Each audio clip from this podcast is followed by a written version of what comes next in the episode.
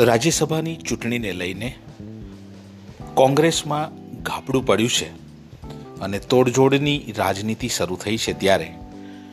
આણંદના ખડોલ ઉમેટા ખાતે આવેલ Harris river સાઇટના આડત્રીસ નંબરના પ્લોટ ફાર્મમાં મધ્ય ગુજરાતના કોંગ્રેસના ધારાસભ્યોને લાવવામાં આવ્યા છે.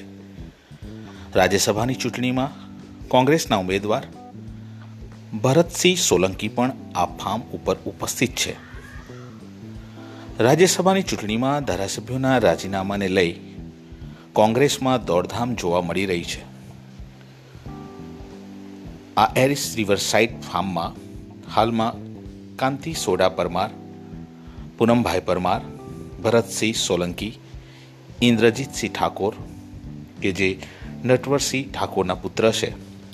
નિરંજન પટેલ રાજેન્દ્રસિંહ પરમાર કાળુસિંહ ડાભી કાંતિભાઈ પરમાર અજીતસિંહ ડાભી જસપાલસિંહ પડિયાર, અજીતસિંહ ચૌહાણ ઉપસ્થિત છે.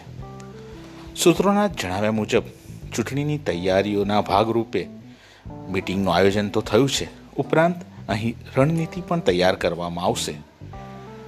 રાત્રિના સમયે અહેમદ પટેલ પણ આવનાર છે ત્યારે રાજનીતિક ગરમાવો આવી ગયો છે.